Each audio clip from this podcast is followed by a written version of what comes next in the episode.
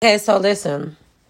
Sometimes I be in situations that teach me like life lessons that I need to know, but they be like bogus. You know what I'm saying? I just have to learn from them. So I want to share some of those experiences with y'all.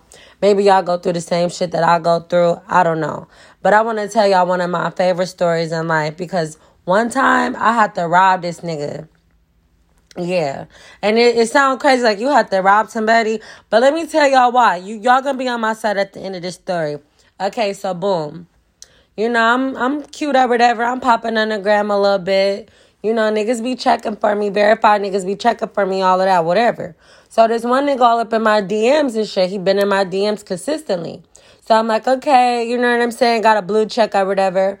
He like, I want to fly you out to Cali, blah blah blah. I'm like, okay, cool. He like this designer. He he got this this clothing line that's really big. We ain't, I ain't gonna say no names because I'm gonna be that girl one day. I don't want nobody coming back to sue me. So we ain't gonna say no names. So this nigga is a clothing designer and he lit or whatever. Okay, so he trying to find me and I'm like, okay, I'll come out there, but this this two years ago, this is when I danced. So I'm like, I could come out there, but you know, you're gonna have to compensate me because I'm gonna miss work if I come see you. He like, okay, that's cool. So we agreed on the price. You know, he asked for my information to fly me out. Okay, so they get the ticket. I come out to Cali. I come to his crib. You know, I'm at the house. It's this rapper there. I'm gonna say no names, but it's this rapper there. Everybody chilling. It's a vibe. It's nice. Okay. So we go in the room. I'm like, so can I get that money? he like, you good, chill, you good. I'm like, no, because you know, you know what I'm saying? So the nigga didn't want to give me the cash, and this this is where this is where I felt like he had me fucked up at. But one, you know why I'm here, okay? Stop playing with me. Have my motherfucking money up front, cause what you mean?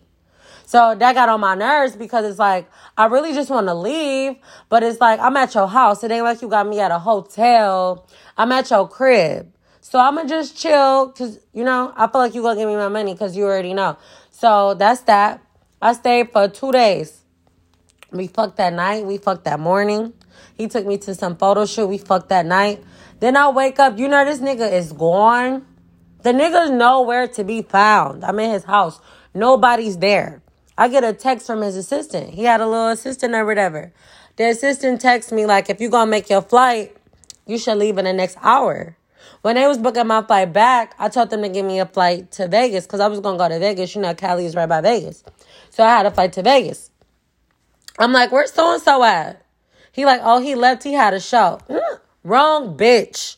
Okay, niggas be having me fucked up. And I, I hate ghetto ass games like this because I'm very fair. You know what I'm saying? If if we gonna link, give me my money. I'm gonna assist you, I'm gonna do what's needed, but give me my money. Because what I'm not never gonna do in my life is fuck no rich nigga for free. I'm never gonna do that. I'll fuck a nigga I like for free before I bag a nigga that got some money. Like who the fuck is you talking to? And who the fuck is you playing with? Okay? So I'm like, oh, that's how they playing games. Cool. I peeped the scene. I see nobody was there. I said, I'm going to take everything because somebody's going to pay me. And that's just period. So I'm like, so after he said so and so had to catch a show, I'm like, y'all got me fucked up. He like, what you mean? Don't even worry about it. I'm gonna show him. So I see that he got a suitcase, this big suitcase. I called an Uber first. Okay, my Uber said four minutes, so I have four minutes to take everything. I get the suitcase, I fill it up with everything that I could get. I got two MacBooks, I got brand new Louis shit, Gucci shit.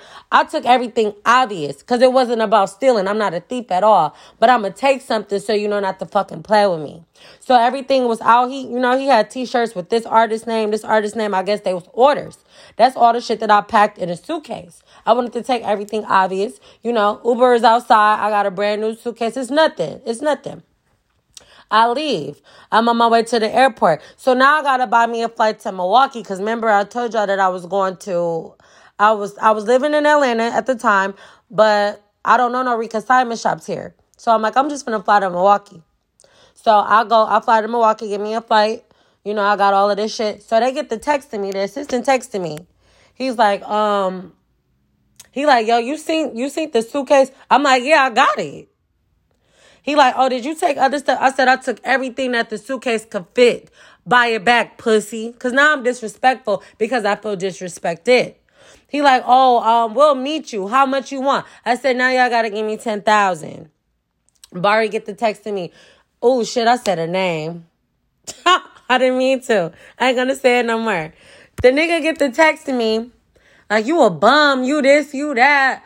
No, you a bum. You you everything. You a dub because you tried to play me out some pussy. Like that's you you that shit is so weak to me because I feel like niggas know why you here. Like the the problem that I have with niggas nowadays is a nigga want to treat you like a hoe so quick, but they be they be hesitant to treat for you to treat them like a trick. This shit go hand in hand. If I'm a hoe, you the trick. So let's do it. Let's play our roles. You know what I mean? So I don't like when no nigga play with me. But what I learned from this is always get your money up front because I would rather the nigga try to be like, oh, I'm not giving you no money. And I just left. Not even get a nigga no pussy because it wasn't no pressure, no day. I could have put myself in a hotel, myself with another flight. This ain't nothing, nigga, you want to fuck me, you gonna pay me. But I don't like when people try to play dirty. You don't win playing dirty. That's why I robbed your stupid ass. You know what I'm saying? So I leave, I go to Trusted Kicks in Milwaukee, I sell all of that shit. I made double of what I was gonna get from this nigga. Find you somebody to play with. That's what I don't like about these industry niggas. Niggas be thinking cause they verified, you supposed to let them fuck. Bitch, I don't give a fuck about no nigga being verified. I been that bitch and I'm gonna stay that bitch.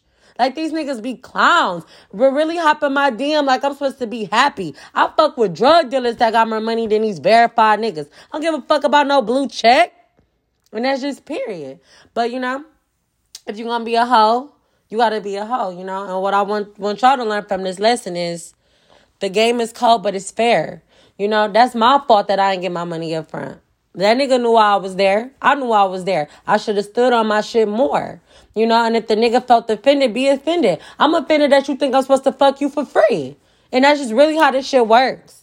But that's all I wanted to tell y'all. This is my first story. We're gonna keep heating up.